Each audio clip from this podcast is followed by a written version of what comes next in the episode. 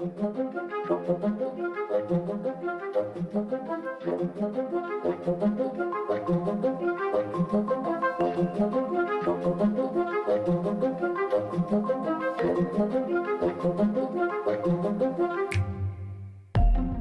subject of today's episode is a method of torture that, while many, including activist groups, medical doctors, psychiatrists, and most news outlets would consider it inhumane and cruel, others, like prisons, mental hospitals, and the governments of entire countries, including one young up and coming politician, saw it more as a necessary life saving procedure going as far back as the slave trade and the asylums of 18th century France, and all the way up to today, this method was used on suffragettes, rebels, conscientious objectors, suspected terrorists, and even one rapper.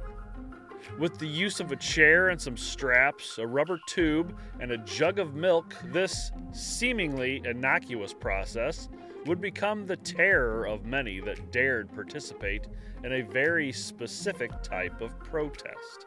From Britain and Ireland to Cuba and America, today we cover forced feeding.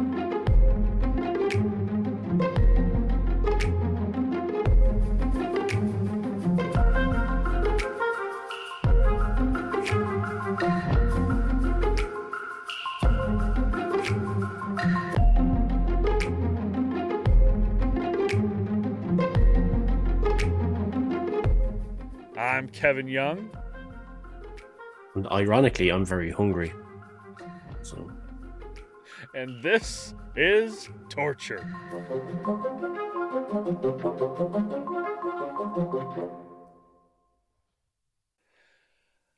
I don't know how hungry you'll be after this one. I don't. I don't Oh. know what. Uh, I don't know what ruins the appetite of Dan Horrigan. Not much. I Yeah. I haven't actually eaten yet, so um, Oh, okay.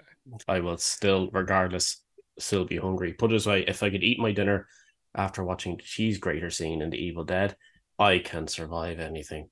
So, I ate sloppy joes after watching my firstborn son be born. Yeah, that, that yeah, okay, so if that tells you anything. yeah. Um which which brings me to what I had mentioned to you right before we we started recording.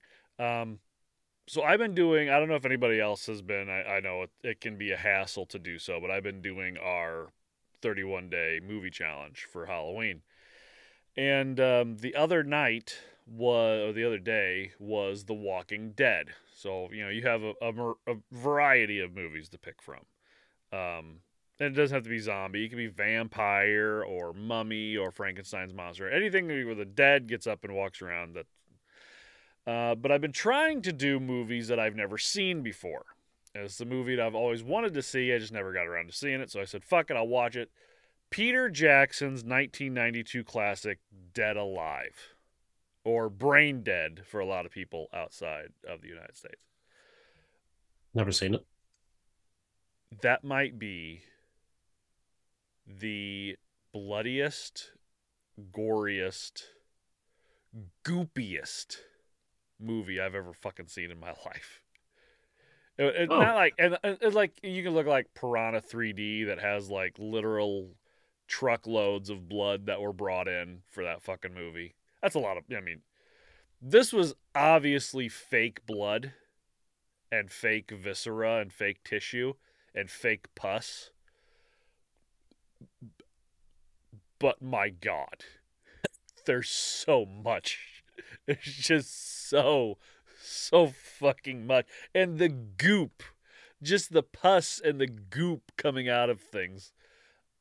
So I got a pretty strong stomach when it comes to that stuff. But there's one scene, and if, if, if you've out there, if you've seen Dead Alive or Brain Dead, um, the custard scene, I I don't know if I'll ever eat custard again. Is, did you ever hear that thing about 30 Days of Night, which is a fantastic film? Um, about it, there was so much blood that they had to bring in shredded paper to cover up the snow. because it just turned to sludge. Really? Yeah. No, there's a there's a lot more um whatever you want to call it in this movie. There's I mean it's it's it's, it's fucking it's just it's the most absurd movie I think I've ever seen. I fucking loved every second of it. It was great. It's like I can't believe this is a Peter Jackson movie. It's brain dead, you said, yeah. Yeah, I think over over where you're at, it's called Brain Dead. Here, it's called Dead Alive. There was another movie called Brain Dead that came out like a year before over here. Um, so they changed the name so for copyright issues and and so it wouldn't get confused. Um, Yeah, I'm pretty sure I've not seen it, but I know I know it if you get me. I've seen yeah, yeah, yeah, I know exactly what movie that is. I've never I've never watched it though. Um there's a you know the lawnmower scene in Sinister. You seen Sinister? not yet, no. I'm just thinking I keep hearing Oh, about something with the lawnmower scene. uh, Man, you gotta watch that fucking movie with the lights off, with your wife, with the TV, big ass TV, just like right there in front of you. Oh Yeah. my god, that is that fucking movie will destroy you. Um, but there's also a lawnmower scene in Dead Alive, and it's completely different than the lawnmower scene in Sinister, but much more bloody. All right.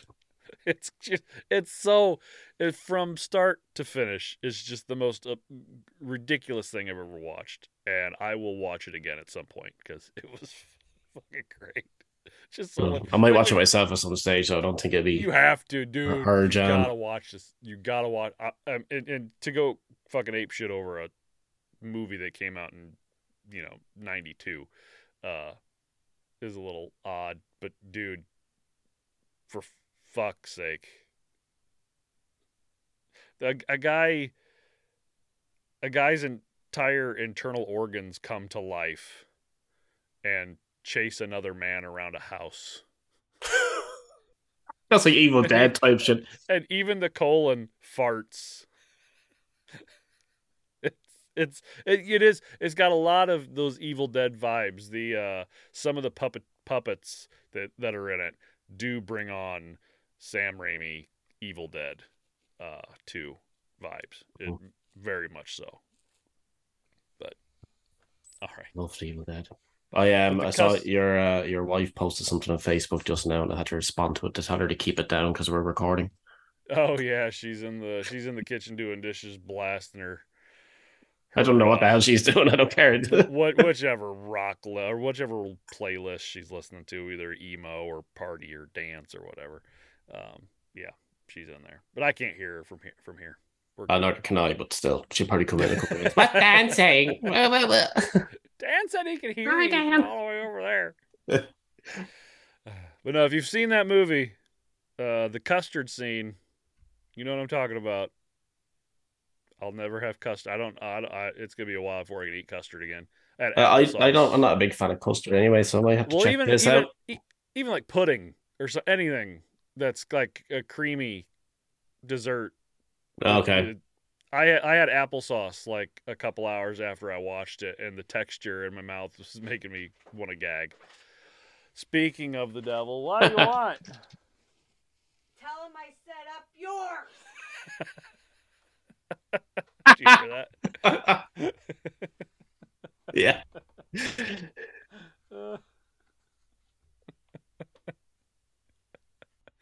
I'd nearly tempted to just Google this mustard, the mustard scene, custard scene, just for the fun of it.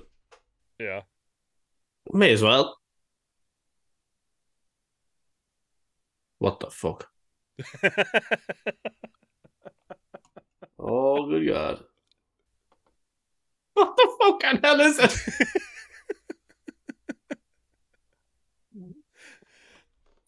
oh, the dear. That's just ridiculous. it's gross, dude. The whole after that, Uh, the whole movie is like that. The whole movie is just gross. for the funny rest though. of the time. It starts off nice, it's sweet, you know, and and and fairly average, but it it gets it gets nasty not too long after that. Oh, Peter Jackson. And well. he would go on to create what he created. All right, Dan, let's take you back to the early 1900s. 1917 to be exact. But don't worry, you don't have to travel too far away from the area you're in now. We're going to stay right there in Ireland. Ooh, What did the English do this time? Oh, you're very astute. you're a man by the name of Austin Stack, and you've been a political activist since about 1908 and joined the IRB, the Irish Republican Brotherhood, which would later change its name to the Irish Republican Army, or the IRA. You will be arrested in 1916 for your involvement in the Easter Rising. Now, Dan, I don't, do you know anything about the Easter Rising, or is that just kind of some of that history that is brushed over? It's far from brushed over now. It's kind of the start of the beginning of the end of British rule for us. It kind of what led to the War of Independence and stuff like that's extremely important part of our history. So So, pretty much, it's a an attack by the IRB along with Irish volunteers, the Irish Citizen Army, among others, on on the British in Dublin with hopes of establishing an independent Ireland. I'm, obviously, I'm making it very simplistic, but you know, it's a it's a whole big story, but I'm just kind of chopping it down to the bare bones. Uh, it didn't work. Uh, the British brought in thousands of reinforcements to squash the uprising. About 485 people, mostly civilians, died. Um, eventually, you know, you get there, but it takes a another five years. yeah, it takes a little while. Yeah. Um, so you, Dan or Austin, uh, you were a part of it. So you go to jail, and you're actually sentenced to death, but it's commuted. Uh, while in prison, uh, about May of 1917, you decide to go on a hunger strike, a very popular way of protesting the conditions of the prison at the time. You stay on this strike for a while until the prison staff decides that you've starved for too long. So, one Saturday evening, the staff bursts into your cell. They grab you, carry you off to an operation room. They throw you in an examination chair and strap down your legs, arms, chest, and neck. And then they cram a metal device into your mouth in order to hold it open. You look down to see what the doctors in the room are holding. It's a pint of milk with an egg mixed into it and a pump with tubing. The tube, a thick rubber tube, is then forced into your mouth and down your throat. You're blinded by the tears in your eyes as the tube wriggles its way down your esophagus until it hits your stomach, hopefully. Then they begin to pump the milk into your body. But because of the trauma, the speed at which the fluid enters your stomach, and the body's natural rejection of a foreign object, you almost immediately begin to vomit, covering your clothes and the chair.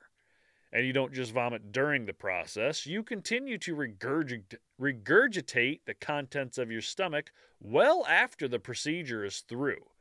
Now, the next day, they grab you for a repeat of the torment, except you have a different doctor this time. Before, it was a Dr. Cook. This time, it's a Dr. Dowdle, a doctor that is famous for this type of medical procedure. Now, he has quite the hard time getting the tube down your throat, so your body keeps rejecting it. You cough it out, or you throw it up, or instead of it going into your stomach, it goes into your lungs and has to be pulled back out. Now, this treatment will continue until you are eventually released a month later. This is the horror of forced feeding.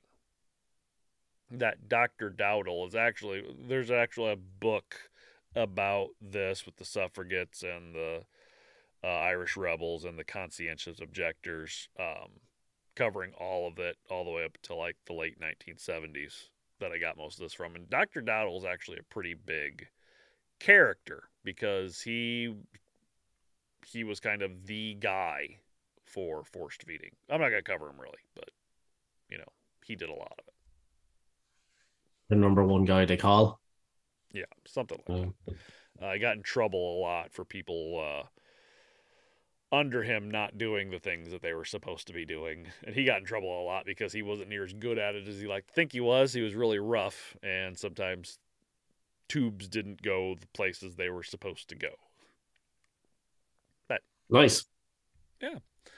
Uh, this is really the area, the era of forced feedings heyday, like 1909 to the late 19 teens, specifically during the suffragette hunger strikes. Uh, British women protesting to get the right to vote would be arrested, then wanted to be seen as Fina, fina.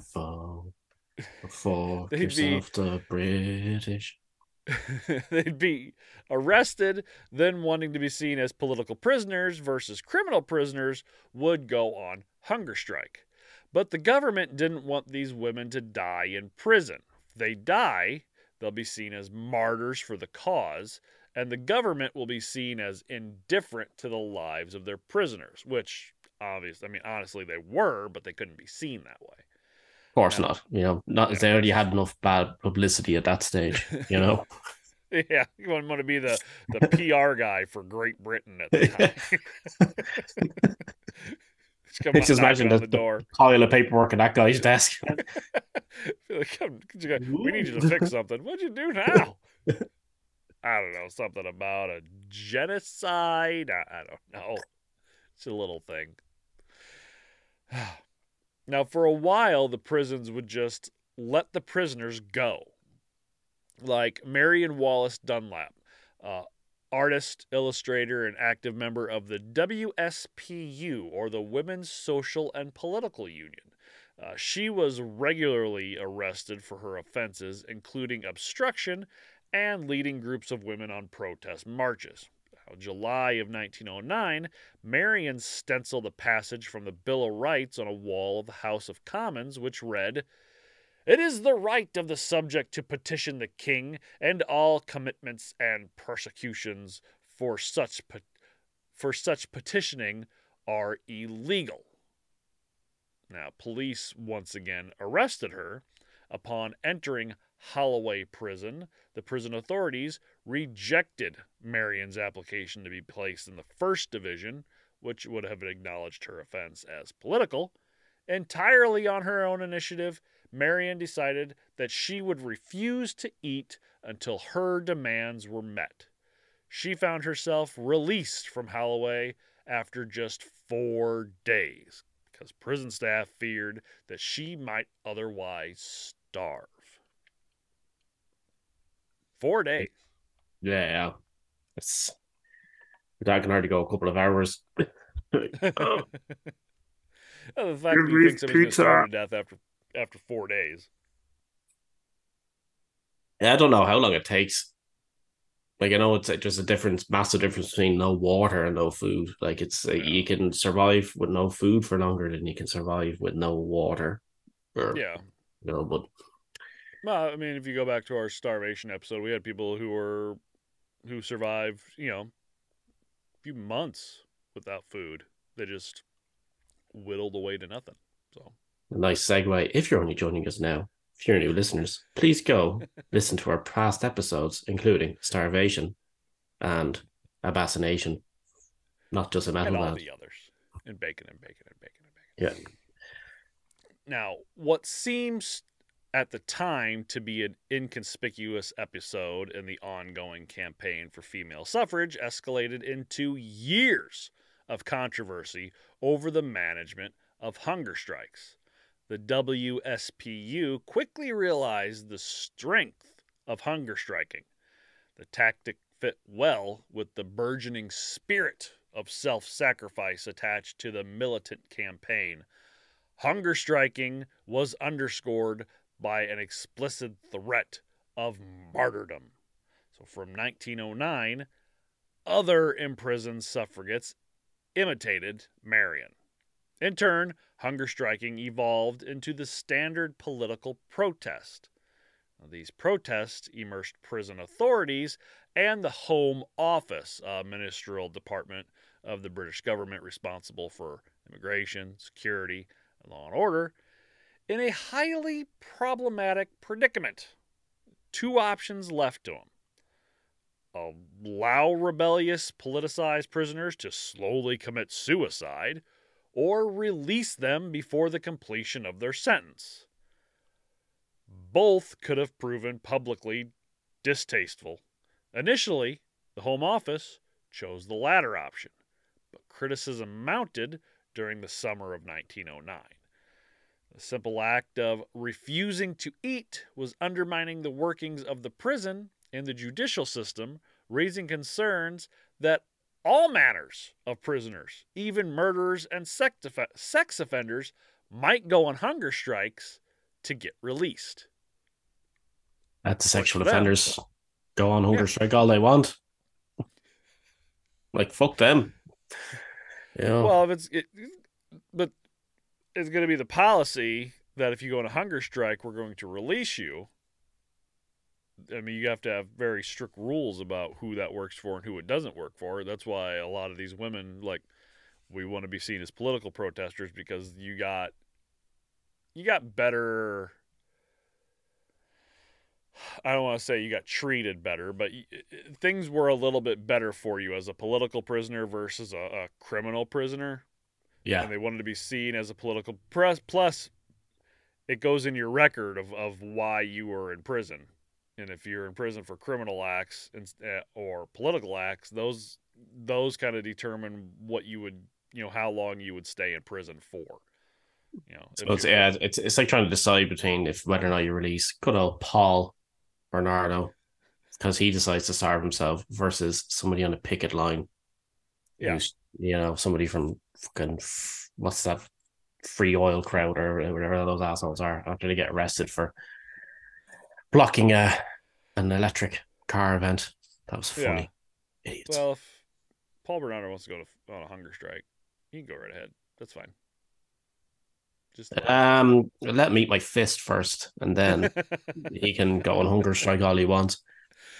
You didn't make it long before you brought up Paul Bernardo. I was hoping to be done with him.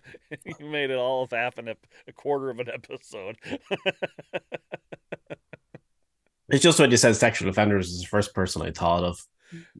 So Dan's white whale. That and I have my uh I have myself fixing for a, good, good old Big Mac carbonara. oh yeah. Oh fuck. So the Home Office required an alternative solution. And In September, Mary Leigh, and others were arrested while demonstrating at a public meeting being held by Prime Minister Herbert Asquith. Uh, a judge senten- sentenced them to two weeks imprisonment at Winston Street Gaol, Birmingham, where the prisoners immediately went on hunger strike. So, what do you do? You let them starve, you set them free, or do you try something else? Well, in late 18th century France, psychiatrist Philippe Pinel refuted a commonly held belief that insane patients never felt hungry and therefore required little food. I have never heard that before. it's one of those weird little like stereotypical things that you've never heard before, but apparently it's a thing. Like when somebody would say, "Oh, you know, vampires um, if you throw down a handful of rice, they have to stop and count each grain before they can chase after you anymore. It's like, where the fuck did that come from? That's just fucking ridiculous. It's just weird. That's a weird. Oh, uh, they, he's not. He's insane. He's not hungry. Yeah, he doesn't yeah. get hungry. Why not? Because he's insane. Say, hey, honey, what do you want to do with one another? Hey, honey, what do you want to have for dinner tonight? I don't know. I'm not hungry. Must be crazy. So, oh. I guess my wife's not insane because she gets hungry all the fucking time. it's two. It's a very two, good point. two conflicting things here because I'm pretty sure sometimes my wife's a little crazy. That's when that's when she's hungry. Ironically, that's that's what my one is. She's crazy when she's hungry, not the other way. Yeah, that kind of goes against the whole hangry thing. What goes with the whole hangry thing? Oh, sorry, sorry. The concept, yeah, of uh, the insane thing. Sorry, sorry, yeah.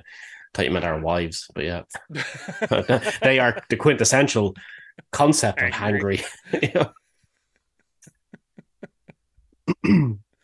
oh, fuck. anyway, Now, back to the news being believing that- assholes.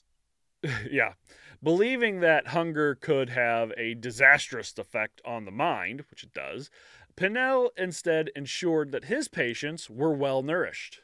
The practice of feeding patients with an elastic tube soon became the standard in French asylums. I wonder if he just tried giving them the food. He's like, I will make sure you're well nourished by cramming it down your throat. It's like maybe he just gave them a, a paper plate with some food on it, like some mush they could pick up with their hands. I bet they'd probably eat it. No, they're crazy though. So they're Oh, not. that's right. They're crazy, so they don't get hungry. Yeah, you should go in with a spoon and be like, "Here comes the choo-choo train." Would you You know, like that's some really. yeah, that's extra ear in it. Is that some pus? Bloody pus? It's nice and Um, thick. Oh, oh God. So 19th, sec- 19th century technological developments further promoted the use of feeding technologies. Uh, in 1868, German physician Adolf Kussmaul introduced the stomach tube to medical practice after perfecting the technology by experimenting on a professional sword swallower. Nice. Just laying around. So might as well use them for something, I suppose. I don't know. So by the time the suffragette movement came to the British shores, forced feeding was already an established procedure in asylums. It was especially used on fasting girls who were seen as anorectic or psychologically unstable. Quote, Refusal of food may be due to mere stupidity. Or no, since we're in France, uh, refusal of food may be due to mere stupidity Uh, La oh, foutu really? fafa. Or to the restlessness and inattention of maniacal excitement. Much more frequently, it is seen as case of melancholia, melancholic stupor, or delusional insanity. Uh, asylum That was, doctors that, came was, to that was lovely. wasn't it? Asylum doctors came to recognize the usefulness of force feeding for breaking the physical and emotional resolve of fasting girls and correcting the seemingly errant behavior. So, if it worked on females in asylums, why not in prisons? Now, say before we get more into the stories of forced feeding that there does not seem to be any rhyme or reason as to which tube the doctors choose to use the stomach tube that went down the throat or the nasal tube that went up the nostril and then down the throat. Uh, I Or the looked anus all around, tube. but, but huh? Or the anus tube where they did the, anus reverse feeding. Like in South Park, the reverse eating diet. We'll we'll, we'll get there. Um, I looked, I looked and looked. Right, You hold on, don't don't mount that sentence. Continue on like that. like, the anus tube. Oh, we'll that- get there the anus done that tube. before. Lo- You've I've done that looked and before. I was looked. like, ah, I'll say something that'll get him, and I'm like, oh, you're not, you're not too far off. Yeah. so I looked and looked, but honestly, I, I couldn't find anywhere why they would use one one day and another the next day. So if I'm jumping back and forth between stomach tube and nasal tube, uh, it's because they jumped back and forth from stomach tube to nasal tube, pretty much. So there you go. Oh, Uh, one Saturday afternoon, a wardess entered Mary Leigh's cell and forced her onto her bed. Two doctors entered the room. Now, while Mary was being pinned down, one of the doctors inserted a tube into her nose with a funnel at the end. The tube had a glass junction in the middle that allowed the doctor to see if liquid was passing through. Now, the doctors pushed over 20 inches of the tube into Mary's body while the wardesses held her down. A pint of milk and eggs was then poured into the tube. For Mary, the sensation of being fed was intensely agonizing. She suffered throat and breast pain and a distressing sense that the drums of her ear had burst. This wasn't a one and done type thing either. Most hunger strikees wouldn't give up uh, the cause after just once or twice, and as long as they refused to eat, they would be fed. Most of these feedings were done by prison medical officer William Cassels, who was the first to force feed suffragettes. Uh, Cassels would keep a close eye on his subjects and report back to the Home Office of their condition in order to legitimize and solidify artificial feeding, as they called it, as a solution to hunger strikes. Uh, but as you can imagine, he wouldn't always report everything. You know, the Home Office wanted this to work, and if bad shit came out of it, well, Oh, then yeah. they couldn't use it. So, what do you do? Uh, he would skew his reports to what the Home Office needed to hear.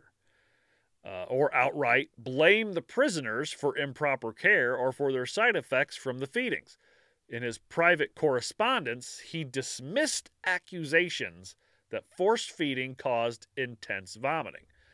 Now, he admitted that Mary Leigh once vomited for hours after he had fed her, but claimed that, well, this was probably self induced. You know how you self induce vomiting for hours on it's, end? it's it's because of assholes like this with their when they come out with like let's say medical findings or scientific findings that people believe the earth is flat. You know, it, it's it's these sort of stupid like things that like you know the making up of the um Yeah. Yeah, it's just Or autism is new and it's caused by vaccines and, and all this, you know, shit. It, it, yeah, that, yeah, yeah. That was, all that, know, yeah. That was refuted, by the way, for you out there. If you're listening to this, you think that, stop thinking that. Uh, think what you want, just don't tell me about it. you know, like he also refuted suggestions that prison doctors knowingly fed prisoners whose body had been severely weakened by hunger striking.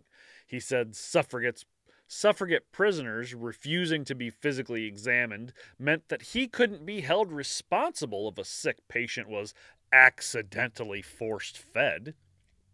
He it's a trip to twenty feet of pipe fell through her nose. He recalled that Mary Leigh had refused to answer questions about her throat and nose pain and said if a patient refused to provide information or be examined, then it was impossible for him to determine health problems such as a sore throat. He's too busy having a fucking pint of milk shoved down her gullet. Like, you know, it's Don't forget about the eggs mixed no, in. yeah, yeah. Like, just imagine like The whole egg. Eggs. if they had left it the hole going whoop through the nose, can you imagine that? You know, back image. in the early 1900s, the raw eggs that have not been pasteurized yet, know, going right into your body. Quote I do not believe that I should be justified in forcing the mouth open merely to see whether the throat is all right. Pretty much, if a patient was injured, they could not be held responsible. He's just trying to do his job. Sure, it's her own fault for not eating in the first place. That's what a lot of them said. That's what a lot of them That's why that was my assumption. Yeah. Yeah. well, if you would just eat, like, well, if you would treat me like a human being, listen, you're not going to get what you want, so just eat. Yeah, uh, after- political prisoners, cop on, just eat. All you political prisoners. Stop fighting for what you believe in. people being held in prisons offshore for no reason because they can't prove you did anything. Wake up! Start eating. Now, after she is released, Mary Leigh will take legal action against uh, Cassell and Home Secretary Herbert Gladstone for unlawful assault in the court proceeding of Leigh versus Gladstone. Now, where Leigh and the WSPU said that forced feeding was essentially rape and against their right as competent adults to go without food, even if it meant their death, The Home Office claimed it to be a curative and life saving procedure, and the patients were too delirious from hunger to make a rational decision on whether or not they should eat because the feedings didn't usually start until about after 72 hours of a hunger strike. Now, Leigh would ultimately lose her trial, even though several medical doctors and psychiatrists came forward to exclaim the dangers, both, both physical and psychological, of forced feeding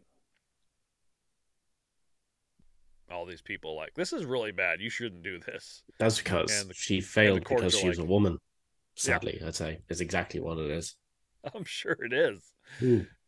Shouldn't do this. It's bad. Courts are like, yeah, go do it anyway. Yeah, you're you're yeah you're you're a woman. Who are you to be telling us what to do? Yeah, you're just anxious and hysterical. You're yeah. probably you're probably on that time of time of the month. Mm. You're obviously quite Or you're- hungry though, so that means she's not crazy after a hunger strike though. So Or you're pregnant. But if you were pregnant, you would eat more. Quandary. Think about the children. the Earth is So- flat. Antarctica, man, it's a wall. It's keeping you from going off. Fucking NSA. They're up so what there. happened to the Titanic, man? Fucking Went drove off the edge. Man. You see that ship way out there? It's over the edge of the of the of the globe, man. We that's the best one. The flat flat earthers. We have followers all around, the, globe. yeah. Ah. Have you seen that uh the documentary about the flat earthers on I think it was on Netflix where they spend like $20,000 and prove themselves wrong? I saw I saw the short version of it, yeah, of that, which I've, was so fucking funny. I've watched the whole thing. And there's a lot of like infighting and backstabbing in that community. Like, oh, well, this person thinks this, but I think this, and then this. He got famous from this, but and then you know, they try to like undercut each other and whose YouTube videos can get the most likes and shit like that. And then they But spend all that money. We're all wrong though. Like, it, like Earth is on a disc that is on the back of four giant elephants, which is in itself is on the back of a giant tortoise named A'Tuin. Yes, it's turtles So- all the way down, baby. Turtles all the way down. Yeah, like, Uh, now what the hell these They- other assholes are coming out with? Bloody you know. They they don't just prove themselves wrong once; they prove themselves wrong twice, and they spend over twenty thousand dollars doing it. Good. It's it's fucking great. See, I did say I put up Trustpilot review. Yeah. And it was because of the fact that I uh, kind of nearly wouldn't want to do an ad like this without actually trying the things out. So both you and I have ordered numerous products. I have Mhm. ordered, I think it's three of the bundles. Yeah.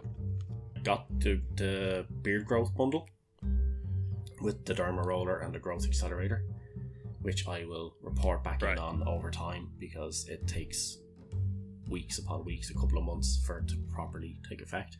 Yeah. Uh, Right? Yeah, it's not one of those things where you put it on and all. It's like a cartoon. You put put it on and it Yeah. comes out. yeah, it's It- not it the a while That's what it ain't. Like, you know, I wish it was.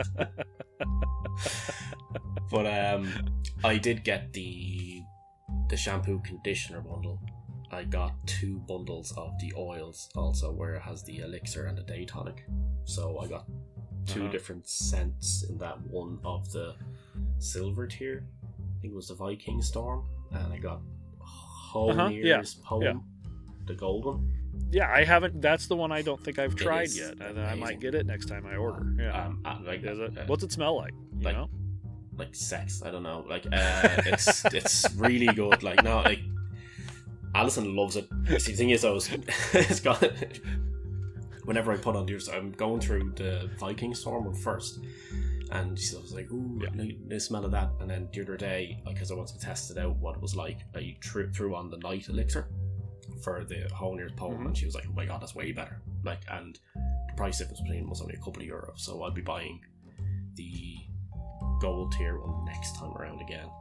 I think because it was it did Right. genuinely it is way nicer. But um, but I think they're great though because like I I, I always Yeah. used another kind of brand and stuff and it's worked out a good chunk cheaper, and it is way better quality. This stuff is so. you know you got to wait for it to be shipped to you which can sometimes t- it, it's it's a lot quicker now than what it was before when they first started out when i first got with them about three years ago uh, it took a long time to get the shipment in and now it's it's a lot quicker uh, but for that little bit of time you got you have no wash you have no oil and you go to the store and you get just the off the shelf stuff and it it, it's oil is oil, but honestly, there is such a difference between the stuff you're buying at the store for ten bucks and what you're getting at the Beard Struggle. That's why I keep going Yeah. back to them. I, I, No, one hundred percent. I love them. I do. Even though I've tried others, be like, I'll give this a try, see what it's, see, see if it's any good. That's something you, you kind of have to do.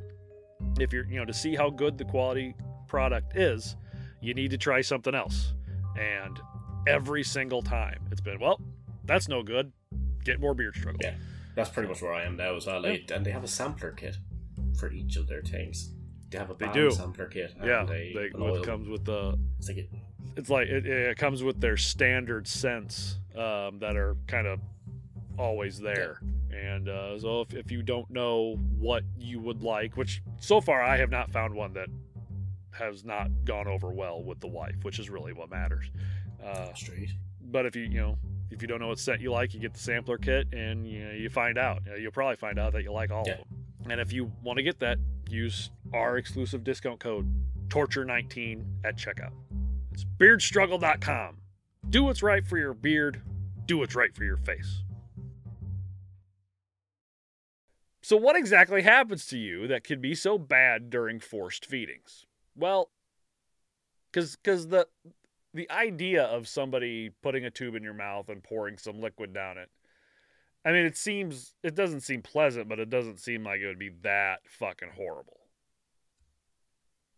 not Uh, I don't me. know. i mean i mean it doesn't seem like it would, it would be as bad well for one at this point uh, during like the suffragette era and and the irish rebellion Many of the feedings were done through the mouth, which involved a block or a crank being placed between the teeth so that your mouth could be pried open. Now, many reported that their gums bled constantly from the repeated feedings, also broken teeth, lacerations on the tongue, and broken jaws. But as far as the nasogastric tube or the nasal tube goes, the nose and the nasal passage itself is kind of a delicate structure, you know? Uh, you just bump it a little bit and it bleeds. yeah, yeah. Yeah. A- That's and it. Yeah. Whereas you breach your septum, whatever the fuck it is, that's up there. That's really sensitive. yeah, Yeah, I even if if the air is a little too dry, your nose will begin to bleed. It's You know- pretty delicate. You know what they should have used when they're using a mouth one? They should have used the good old pear of anguish. Oh, Because yeah, the doctor, I'm assuming the doctor was sitting there with his gloves on his pear of anguish because it was a glove holder or whatever the fuck it was. Right. Yeah, because that's probably what it really was. Yeah. he's like, Well, he just looks over and he sees one of the orderlies like using it on his glove to stretch it out because it was a little too small. He's like, "You sir, give me that." And he takes Shove the glove starts, he tries to shove the glove in their mouth. He's like, Yeah. "Oh, give me the other thing," and then he shoves it. So the the nose and the nasal passage, pretty delicate structure. Force feeding is far from a delicate procedure. Uh, sessions can begin with patients being shoved into a chair and held down by attendants. If the person being force fed starts moving, the tube can cause nosebleeds, timish, tissue, I forgot how to speak there for a second. timish damage, team. Uh, tissue damage, or attendants can break the nose during the struggle.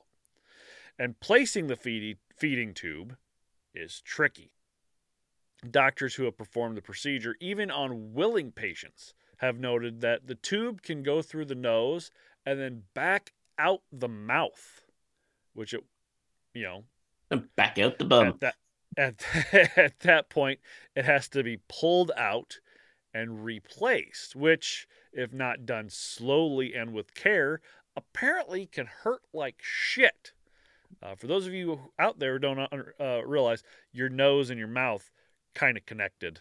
Uh, Yeah, you know. Imagine it went in through one nostril and it curled back out and then went back in through the other one. And whoop. So it'd be like a crazy straw that you got for picking up your milk. a Pull it out, go around your eye, go Yeah. around your glasses and Yeah, yeah. ears. back Yeah, yeah, yeah. Make the pair of gla- they had glasses ones. They don't have a straw out them. So be sitting there, you just get to watch the food go around your eyes. Whoop. You do one through each nostril, then you come up to beer cans on top Yeah, of your yeah. head. Foam Uh, dome don't- extreme. You ever seen anybody do that with a piece of spaghetti where they snort it up their nose and then pull it out their mouth and kind of do the. Uh, God, no. Ever.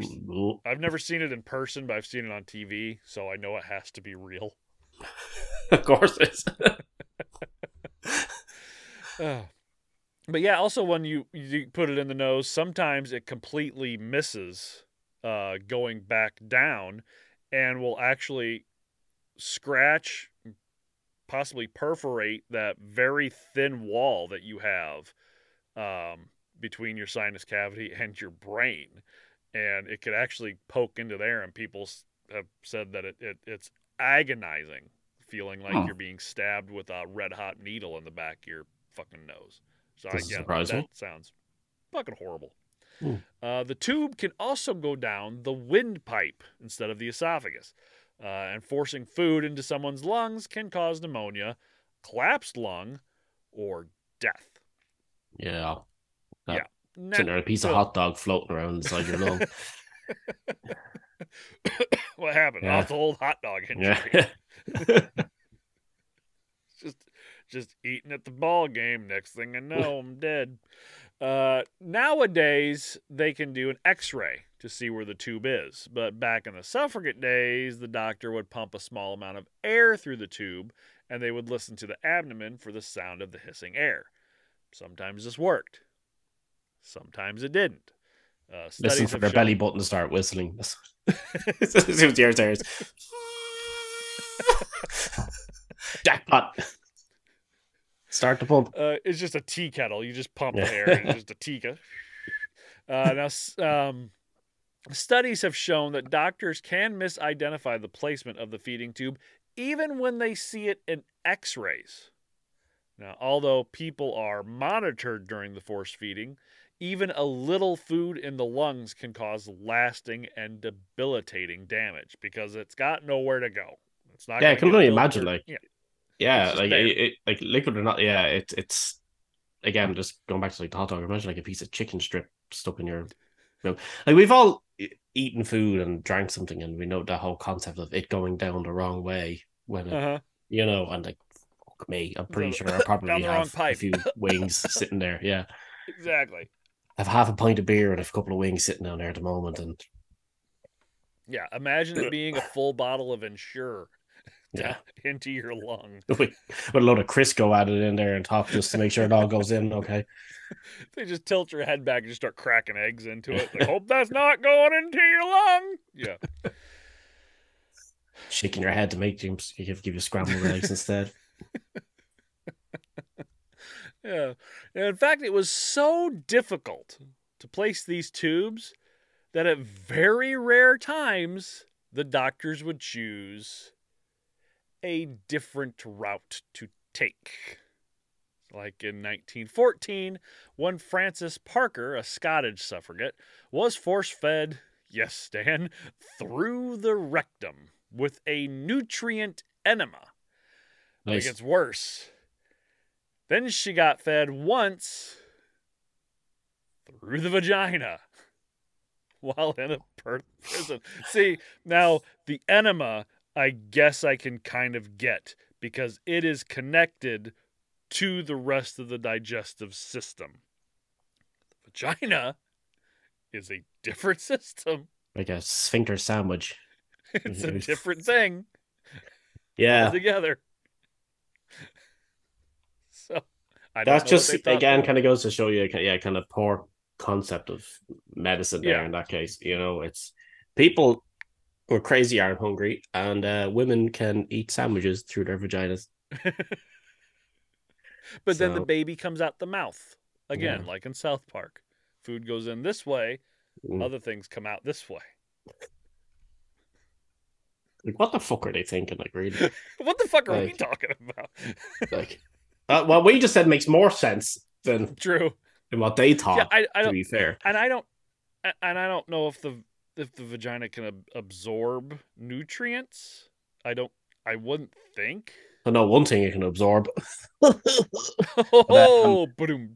Yeah, but uh, I don't know about that now. I don't know if you go sticking a load of fucking tapioca up there, pesto chicken or some shit that'll actually. Big Mac carpet Yeah, yeah, yeah. right up there. Yeah, I don't I I, I don't think so. Uh, I think it doubt would it? be- Yeah, it'd be like again South Park. It'd be like Kenny and the bus driver. He'd probably just get Yeah. up there and rot and fall out. I don't think so. they go to gynecologist later on. like, what's there? Uh, why is there half a cheeseburger still coming here? I thought, well, let's follow medical advice from like the nineteen early nineteen hundreds France. following medical advice Uh-huh. from two assholes on a podcast. Tell me to give it a shot. Don't follow medical Quote. advice from most people. Thursday morning, 16th July. The three Wardises appeared again. One of them said that if I did not resist, she would send the others away and do what she had come to do as gently and as decently as possible. I consented. This was another attempt to feed me by the rectum, and it was done in a cruel way, causing me great pain. She returned some time later and said she had something else to do. I took it to be another attempt to feed me the same way, but it pr- proved to be a grosser and more indecent outrage, which could have been done for no other purpose than torture. It was followed by soreness, which lasted for several days. Yeah, I fucking bet. I fucking bet it. I fucking bet it hurt like shit, and it was uncalled for. Just, it's just stupid. to be fair, like, uh, Stupid. Yes, it's a stupid thing to do. Oh, Yeah. that that hole must lead to somewhere. Let's just cram some stuff in it and see what happens. it goes It's- it's- inside the body. Must be Yeah. Next thing you know, It's they're going to be putting it, putting it in the ear. the It human body is ear. obviously a sponge. You know, it just absorbs no matter what orifice you put it in. Yes, it just absorbs everything. Simple as. but let's say that the tube, the nasal tube or the stomach tube, goes where it's supposed to.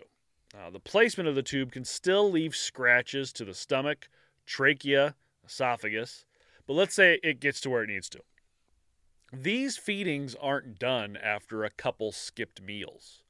Now, like I had said earlier, it was usually considered a hunger strike after about 72 hours of refusing food, but that doesn't mean they start the feedings immediately. In fact, there isn't a real gauge as to when the feedings would start. They kind of just came and grabbed you at some point, which meant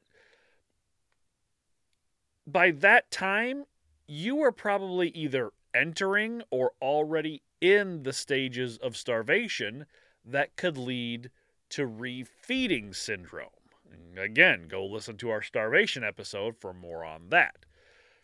Essentially, your body's no longer able to take in and digest large amounts of food. In fact, introducing large amounts of food suddenly into the body can cause anything from weakness and numbness to delirium and respiratory failure.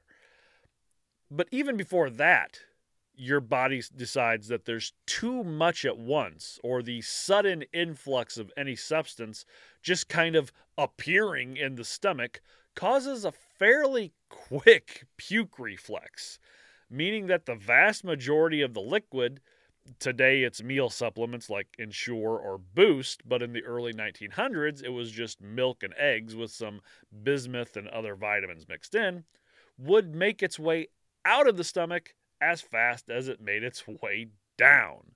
Sometimes this would go out the mouth, and sometimes, especially with overfeedings, it would go into the lungs.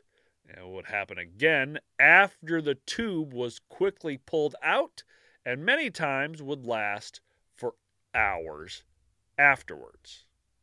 I mean, you're- not doing them any service by giving them all this fucking liquid because they're puking it out anyway. It's like the overflow in your water tank. Just It, that's exactly into your lungs. it. It's exactly what it. Well, and I, I I don't have it in my notes, but I had read that in like within like 15 10 or 15 minutes they will introduce it was like 10,000 calories into your body Nah, Just- fuck that. That's, just an, that's- insane amount of li- and this is liquid just yeah, yeah. poured into your say body. your your body would go into shock nearly like with that. do you like, know how much liquid it takes to get to that many fucking calories Yeah. it's like christ Like, that's gallons gallons of milk But yeah, it's, it's similar to the whole dehydration thing as well, though, isn't it? Like the way you're not supposed to drink much. Yeah. Like yeah if you're like, I see dehydrated people, you yeah, I see yeah. people dabbing water on their lips and stuff like that It's instead. like take sips. Don't guzzle. Take sips. Small sips. Uh, because yeah, you you your body will reject it almost immediately. Then yes, in case you're wondering, people did die from this. Uh, there's a man by the name of Thomas Ashe in 1917 went on hunger strike in Ireland. Thomas was serving a two-year sentence of hard labor for sedition when he went on a hunger strike in protest against the prison authorities' refusal to grant him political prisoner status. After a bout of feedings and regurgitating foamy blood, he died in the hospital attached to the prison. Now, there's a whole other thing about they made him sleep on a cold ground with no blankets and no shoes, and he probably already had pneumonia when they started it. Like, but at the end of the day, the, the force feeding is what ended up killing him. It because he had apparently had like a weak heart or something. But All right. uh, yeah, they, they claimed he had uh, a weakened heart. It was pneumonia that did him in. Even though bits of milk were found in his lungs. Yeah, that's fucked up. So, oh, that was there already. Yeah, yeah. That's, Yeah, no, yeah. yeah, yeah. That's, from a just different thing. That's that's something he does on the weekends. That that has nothing to do with us. ridiculous. yeah, he's, Yeah. he's known as the milk snorter. That's what it is. Have you seen this guy work? It's really sad that he's It's- dead because that show is amazing. Liquid cocaine. That's. Liquid cocaine. So- Uh, the negative press that came from the death seemed to discourage prison doctors from feeding in Ireland. So, prisoners would be transported over to England, where the doctors weren't so scared off. Like, oh, those pushy Irishmen don't want to force feed people. We'll do it over here. Yeah, sure. Probably would have just gone over the border up north. I'm not sure. Well, what, what year was this? Uh, 1917. No, all right, then no. There was no north. then. Now, it would be a- Oh. It would be about a year later, even in England, it had become broadly agreed upon that forced feedings was unethical, so prisoners only had two options left. Early re- prisons only had two options left. Early release, which uh, was allowed by the Cat and Mouse Act of 1913, which allowed for early release of prisoners who were so weakened by hunger striking that they were at risk of death uh, they were to be recalled to prison once their health was recovered, uh, where the process would begin again, or they could simply, or they could simply allow the starvation to run its course. Uh, at the uh, time, hunger strikes were most popular with political prisoners, suffragettes, Irish rebels, conscientious objectors to the World War. But what if the thieves and murderers started striking? You couldn't force feed them anymore. Uh, did you dare let them loose and hope that after they get their health back, they could be rearrested? So in 1918, officials began to inform strikers that they would neither be force fed or released. If you starved, you starved. Or you could just give the people what they're asking for. You know, it's it's not like they're asking for a whole lot. It's like I want to be seen as a political prisoner. I think you're just gonna have to starve to death. I don't.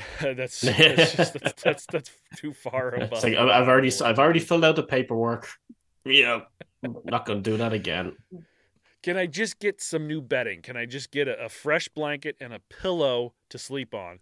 Know, like I said, Yeah, paperwork. See, we've already told the cafeteria to like not give you food anymore, and this would be really like weird because Joe's got this thing with the lunch lady, and then I kind of like get into it. So I, I think you're probably just gonna have to die. Yeah, you probably just die. While he's sitting there eating a yogurt pudding. Big bowl of custard. oh fuck! But can you imagine the the backlash nowadays if somebody went on a hunger strike and the prison went, you know what? He killed nine people. He ate their faces, but he went on a hunger strike. So we're gonna let him loose. Don't worry though. Once he feels better, he's been told he's got to come back. He promised us that he will. He promised us. He told me. He pinky swore. That is bi- that is bonded. We did a we did uh, a spit handshake. He's blood brothers with me now, so I know he will come back. Don't you worry. Whether he kills anybody in the meantime, I don't. That's that doesn't matter. And this isn't the first or the last time in history we see forced feeding. Uh, like said earlier, it became quite popular for use on prisoners in asylums, mostly in France, in the 18th century. And yes, they were just as much prisoners in those as those in prison, more than they were patients. Uh, at the time, anyone from the severely insane to those with schizophrenia to those with uh, what we would today simply be known as autism or a form of ADHD or even known lesbians could be admitted into asylums. And none of these people were seen as competent because, well, they were in an asylum. You're in an asylum, you, you know, it was one of those, well, they could say they don't want to be fed. They can go on a hunger strike if they're competent. But if they're in an asylum, they don't know any better. So they can't go on a hunger strike. Um, 'cause- yeah, they're idiots, No or they're thought. crazy, or they're not hungry anyway. Yeah. So, Uh, you can even go on the slave ships that traveled over the Atlantic and find Africans that refused to eat in protest of what was happening to them. Now, they were forced fed, not with stomach tubes, but with a device called a speculum orum, which would force the mouth open so food could be crammed in. nice. That's wonderful. You little shit. Sorry. That's what they said to the slaves on the boats. little shits. Have my Just eat the fu- eat the hardtack. Eat the hardtack that we've given you. I don't like it. Eat it anyway. I don't wanna. Get the speculum. God fuck.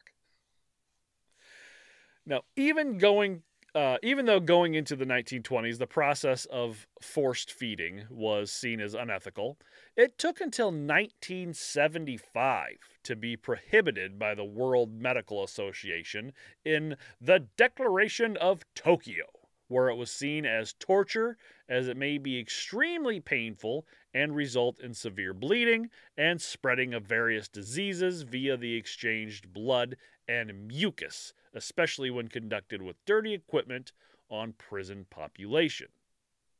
However, not every country has listened to the WMA, like Canada, that outright rejects the declaration and force feed inmates against their will if they reject nourishment.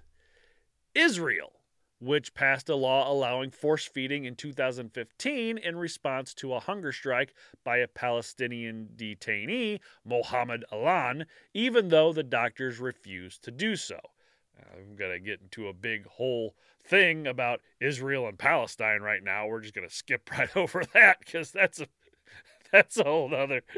sensitive subject right now. It's been sensitive Yes, subject for the last what thirty years. Well, yeah, 80 years.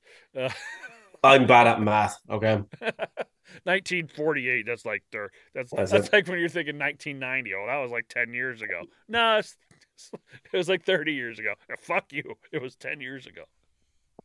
my apologies to um people for not getting that math right on that. right. Uh, Greece, where force feeding was ordered by the courts against hunger strikes at different times, uh, even as recent as 2021, to stop the 60 day, 65 day hunger and water strike by Demetrius Kovanatos. Uh, the doctors there refused to do so as well. United Nations War Crimes Tribunal at The Hague approved the use of force feeding of Serbian politician Vojislav Seslic, Seslic uh, saying it wasn't torture, inhumane, or degrading treatment if it's medically necessary to do so. Bullshit, but okay. I mean, it's, it's bullshit. Still, still degrading and in torture, even if you think it's medical. And that's it. There's no other countries that that do it. That's we could just skip over any other. That's it. That's all right. Pretty sure there's probably going to have to be tons of it happening in Guantanamo. I assume. Oh Everything yeah, that's right. That's right. I there. forgot. Yeah, that's right. That's right. Yeah, I forgot. The That's United international States, borders, though. So technically, y'all ain't doing it. you know, The United. Well, well. technically. Uh, yeah, yeah. So the United States is one of the worst countries for this. Uh, let's go back to 2006 and head down the Cuban way to a little patch of land that the U.S. has control of. A little oasis in the tropics known as Guantanamo Bay. I hear Harold and Kumar spent a little bit of time there once. Uh, was that the second one? Was it? I don't think I've uh, ever seen it. yeah. Was Yeah, it I the second one? it. It must, he must have been because I've never seen the second one. I don't recall them being in Guantanamo. Yeah. That was the second one, and then the Christmas episode, uh, movie was the third one, if I'm right. I don't know. First one was great, but the It rest of them were okay. Uh, now, at the time, there were outbreaks of hunger strikes through the prison for various reasons. Most living conditions, freedom to practice religion, the fact that they were being held captive for literally no reason because most of them have no, you know, charges against them. But you know, whatever.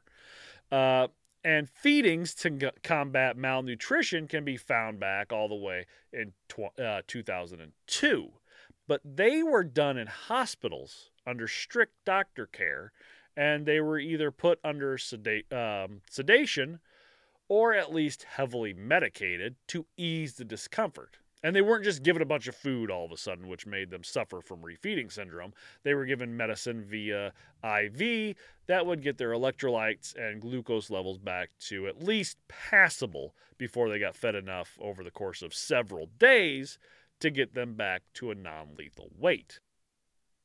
But 2005, 2006, hundreds of prisoners held without charges gone on hunger strikes. Pressure grew on commanding officers overseeing the prison to end the protest. So, going by what he himself had said before he said that he didn't say it, the commanding officer went to a bright eyed, young, up and coming naval lawyer fresh out of Harvard by the name of Ron DeSantis, who told him, Why do I recognize that name? Oh, that's right, he's the fascist that's ruining Florida. He's ruining Disney World for everyone. He said, Hey, you can actually force feed them. And then went on to tell them the rules about what they are allowed to do. Now, whether they stick to those rules or not is up for debate, but yeah. Uh, he will Because now say, I'm pretty sure that's like the motto of Guantanamo right there. it's like, here's the rules. Stick to them if you want to. we stick to the rules? Who put a question mark at the end of that sentence? You know Ron will read anything. Uh he he go he comes out, he's like because first he's like, Oh yeah, it was my idea. I ordered it. And then now if you ask him, he says that he had a very small part. He was just a lawyer. He was he he, he nobody had to listen to him. He, he just had a suggestion. But at the end of the day, even according to him back then, it was his idea to start force feeding uh, these prisoners. I'm sure back then that kind of suited the political agenda. And now, with the woke world we live in, I'm sure it's I mean, he he'd probably Yeah. steal some of Trump's voters if he told everybody that he ordered them to force feed, force feed the terrorists in Guantanamo. you people at home can't see it, but Dan's cat is all up in his fucking. Oh, face. you should, he's rubbing against the microphone now. Sorry. he got up onto my lap and he's sitting there. I had to keep muting my microphone because he's just sitting there going. And I looked down and he was just like this, staring at me. I was like, "Oh God, he's got to come up and get me now." In a second, next thing I'll just see is this. it's like here he comes. Get down from there. And so the feeding started. Um, in the memoir of Mansour Adifi, uh, Adafi, former Guantanamo Bay prisoner, goes on to say about his experiences, quote, I was informed that the U.S. government was determined to break the hunger strike. The doctor in charge, a colonel, told me that he did not care if I said I was innocent or protesting mistreatment. He was there for one thing to make me eat. I refused and was immediately and violently strapped into a chair so tightly that I could not move. A nurse formed a nurse forced a thick tube into my nose and down my throat. My nose bled, and the pain was so great that I thought my head would explode. The nurse would not stop. Instead, he began pouring Ensure into a feeder bag attached to the tube. Eat, the nurse yelled. Eat! They poured can after can in the feeder bag until my stomach and throat were so full that Ensure poured back out of my mouth and nose. I thought I was going to drown. If you throw up, a corpsman said, we'll start from the beginning with a new case and fill you up again. As I tried to break free, I noticed DeSantis's handsome face among the crowd and the, at the other side of the chain link. He was watching me struggle. He was smiling and laughing with the other officers as I screamed in pain. I threw up in I threw up in their direction. They jumped back, disgusted. I did not care. I was the only one there who had the right to be disgusted. That force feeding was inhumane. It was meant to break me and to teach me a lesson. It was meant to show me that I was just an animal with no human rights. There's no other way to call it. It was torture. Now, why he has to point out Ron DeSantis's handsome face, I don't know. I guess he's just trying to make the point. He's like, I saw him.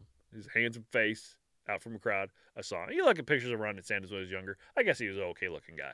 But I don't know. I, I'm, I'm going to Google Ron DeSantis. he just looks like a slightly thinner, younger version of what he is now. Um, Oh, not, he- yeah. he wasn't an ugly guy by any means, but I don't know if I'd call handsome face, but whatever.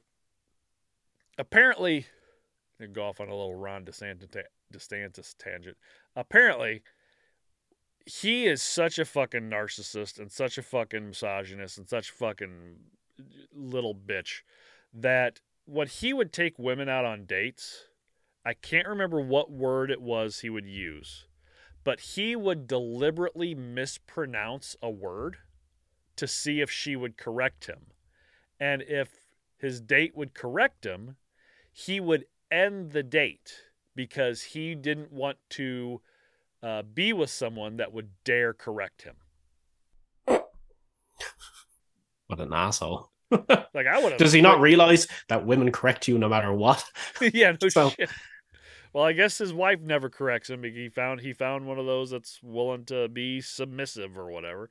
Like fuck, if I if I didn't date women that corrected me, my um, my relationship with my wife would have ended, you know, about a day after it started. Yeah. my wife corrects me all the fucking time, to the point where I gotta go. Could you not, please? Could you just not for once? First time you meet her, hi, my name is Kevin. No, it's Kevin. You said it wrong. Yeah. Leviosa, not Leviosa. uh, You but his his uh, his torture's not over yet. They then went on to mix laxatives into the bag, and then after the feeding, left him there, strapped to the chair, all night, soiled in his own waste and vomit. The next day, they started again. Others have said that they would come twice a day at various times to grab them, throw them in a chair, and feed them through a tube. Can you imagine going through all that shit and then they're just like, eh, leave them. They give, give you laxatives for no reason. You're already on a liquid diet, so shitting's not going to be an issue. But they give you Yeah, yeah, yeah, yeah. laxatives and then they just leave you there. That, that in itself is a torture, I think. Yeah. But you don't have Ah. to go all the way down to Cuba for force feedings in America. No, no. You can get that locally sourced in Colorado, of all places. Home of the Rocky Mountain Blues. Or whatever the hell the thing is. Or something to do with Coors Light or some shit. But it tastes like piss. Specifically, The United States Penitentiary, Penitentiary Administrative Maximum Facility in Florence, Colorado, otherwise known as the ADX, focusing mostly on the H unit, where hunger strikes were met with harsh force feedings. Quote, the PA does not pull the plastic tube after the feeding is completed gently. As a matter of fact, he pulls it out as if he's pu- uh, putting it out of a bull's nose. He was trying hard to force me to stop my hunger strike, and by any way of means, even if he causes me excessive pain.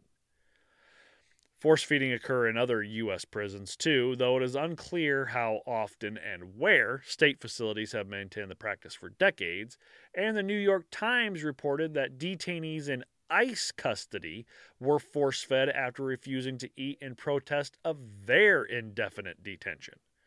Uh, just like the Federal Bureau of the Federal Bureau of Prisons, ICE and state prison systems have hunger strike policies in place guiding how and when the procedure, which they term involuntary feeding, should be conducted. Yet experts believe that force feeding in the H unit may surpass those at any other site. I So, like yeah. the way they um turn it into what they want as long as it suits them, like the involuntary feeding Yeah, thing. It's a, Well, it's like you know that's branding. That's what you have to do. It's branding. It like it like what was I can't remember which one of the people in earlier on they were saying they said it was like um like a form of rape almost like you know which is Yeah. true like you know and it's like yeah, involuntary sex you know and then you can put put that in front of nearly any involuntary death you know uh, murderers you know like It's involuntary penetration. It's yeah no, that's rape. It's artificial. Uh, procreation. No, it's still rape. and listen, listen, I could I could go on with dozens of personal stories of how horrible and painful and uncomfortable and inhumane these feedings are. But if you really want to see for yourself, you can actually go online, YouTube mostly, and watch it being done. There is a video of the rapper and Ford from Hitchhiker's Guide to the Galaxy, Mos Def, having it done voluntarily to him back in 2013 because that's when uh, of the huge influx of Guantanamo Bay prisoners were getting um, force fed. And so for Ramadan, he decided that he was going to go through what they were going through. So he volunteered for it. It is hard to watch because even though he's there knowing what's going to happen, letting them do it, he, he immediately, his body goes into this fight or flight response yeah and it it it's it's very hard to watch. Uh, but I'll post the link in our show notes. I'll probably end up posting the video up on our socials. So Dan, you have any pop culture references? Were you able to find any? one of my uh most favoriteest uh pop culture references um actually to date um which I will add as my background image now in two seconds. Okay, fair enough. Um boom, there you go. the Simpsons, the Simpsons Hell episode with the Yeah. donuts. I don't think that counts because he liked, he was, he, he enjoyed it. Still, yeah, he's a force feeding them though. Yeah, know, was the You ironic think of? punishment division. I think of uh, Gluttony from Seven. oh yeah, yeah, yeah, yeah, yeah. That's a brilliant That's one. a good one. Yeah, God Yeah. damn it, that's hard. Um, such a great film. Uh, Taylor Swift sadly doesn't have any songs about hunger striking or anything like that, or about force feeding, but she did do a song for the Hunger Games, which uh, doesn't count. She must not have ever broken up with the guy who force fed her, or that she force fed. not. Otherwise, we'd have a song about it. That's true. Oh. Uh, obviously, Temple of the Dog did the hunger strike song, which isn't actually about actual Which is yeah, striking. but that's a, it's a different thing. Um, but yeah, there's plenty of it to in Irish history as well, and to do with the troubles in Northern Ireland and all that stuff to people hunger striking, and then there would have been case of force feeding, obviously, and stuff like that. But right. um, yeah, there isn't. Um, as much as I could see offhand, sadly, I can see like and they're saying Wikipedia tons of stuff to do with um references to stuff, but mm-hmm. I couldn't really think of any off my head because I remember seeing it in a show or a movie and I could not remember um what it was, but I'll have to double check now because I should have had this up already. Yeah, it's all right. Uh, and some people might be out there be screamed like, "Well, what about the animals that get force fed? Because it happens to animals a lot." Um, this is a show about torturing human beings. I don't want to depress anybody by by talking about torturing animals. All right, we're we're sick fucks, but we we only go so far. Okay. That's I even post it in my Instagram posts uh, when we're covering when I'm covering what movie I watched for our 31 day of Halloween movie challenge, which you should go do, by the way. Um, if the dog dies or not, so you just know going into it. All right, because I'm not a monster. I let you know. Yeah, so yeah, you have have all the people in the world dying for all the care, and as soon as an animal dies, it's like no. Yeah, yeah. Jason, Michael, Freddy, Chucky, they can go on whatever killing spree they want. Second that fucking dog dies, you know what? Fuck you. It's like um the I haven't played it yet, but the Blair Witch video game that came out a couple of years ago, and I remember when that was originally when that was being launched, and there's scenes of it like where you're walking and you have a dog with you, and everybody in the comments, the very first thing was, if that if anything happens to that dog, like fuck you, like it is before anybody played the game, it was just announced. Everyone, everyone in the comments was like, if anything happens to that dog, blah, blah. Yeah, I watched I watched three movies in a row where the dog died. And I was like, what the fuck? The dog dies in Dead Alive, but it it doesn't have the same feel of a dog dying in a movie like normal would because it's it's funny, yeah, yeah. which I know sounds weird, but they make it funny. Like they pull the entire dog out of this lady's mouth. the whole dog is Jesus. down her throat. It's a German Shepherd, and the whole dog is down her throat, and they pull the whole fucking thing out. And then you look over at the bed, and it's just covered in gore. It's the movie's fucking ridiculous. God damn it. Oh, Thank you to our patrons, Inquisitor Willow Quinn Fowler, Inquisitor Giovanni, and our torture noob MX Sinister 26. Uh, if you would like for us to uh, read your email or uh, read a DM on here, uh, torturepod at gmail.com, or our socials are all at torturepod. Um, Instagram, X, as Elon likes to call it now, you fucking idiot. You know, all that. Uh, Yeah, I don't get that. It's so stupid. It's so fucking stupid. Just Why? It's been Twitter for fucking years, and it was very famous. And you came along and renamed it, and you fucking killed it. It's uh, whatever. Head over to our YouTube page, um, where you can, you know, watch the show. I guess we have little snippets and shit. Uh, you can donate at our link tree or buymeacoffee.com slash torturepod, or you can go to our Patreon, like Willow Quinn Fowler, Jagavani, and MX Understore 26, and sign up there. Patreon.com slash torturepod. First seven days of the cult leader tier are free to try out. Um, and also you can go buy merch, redbubble.com slash people slash torturepod. Dan's got the hoodie on. I got the hat on. Do I have? So- Oh, and the bacon, bacon, bacon. Fascination in White Room and Ling Chi and bacon and bacon and bacon and bacon. Uh, hint for our next episode. Sometimes torture murder is family bonding. And we're going to get all true crimey on you next time, just so you know. oh, And it's a dark one. oh Dan, yeah. any words of wisdom?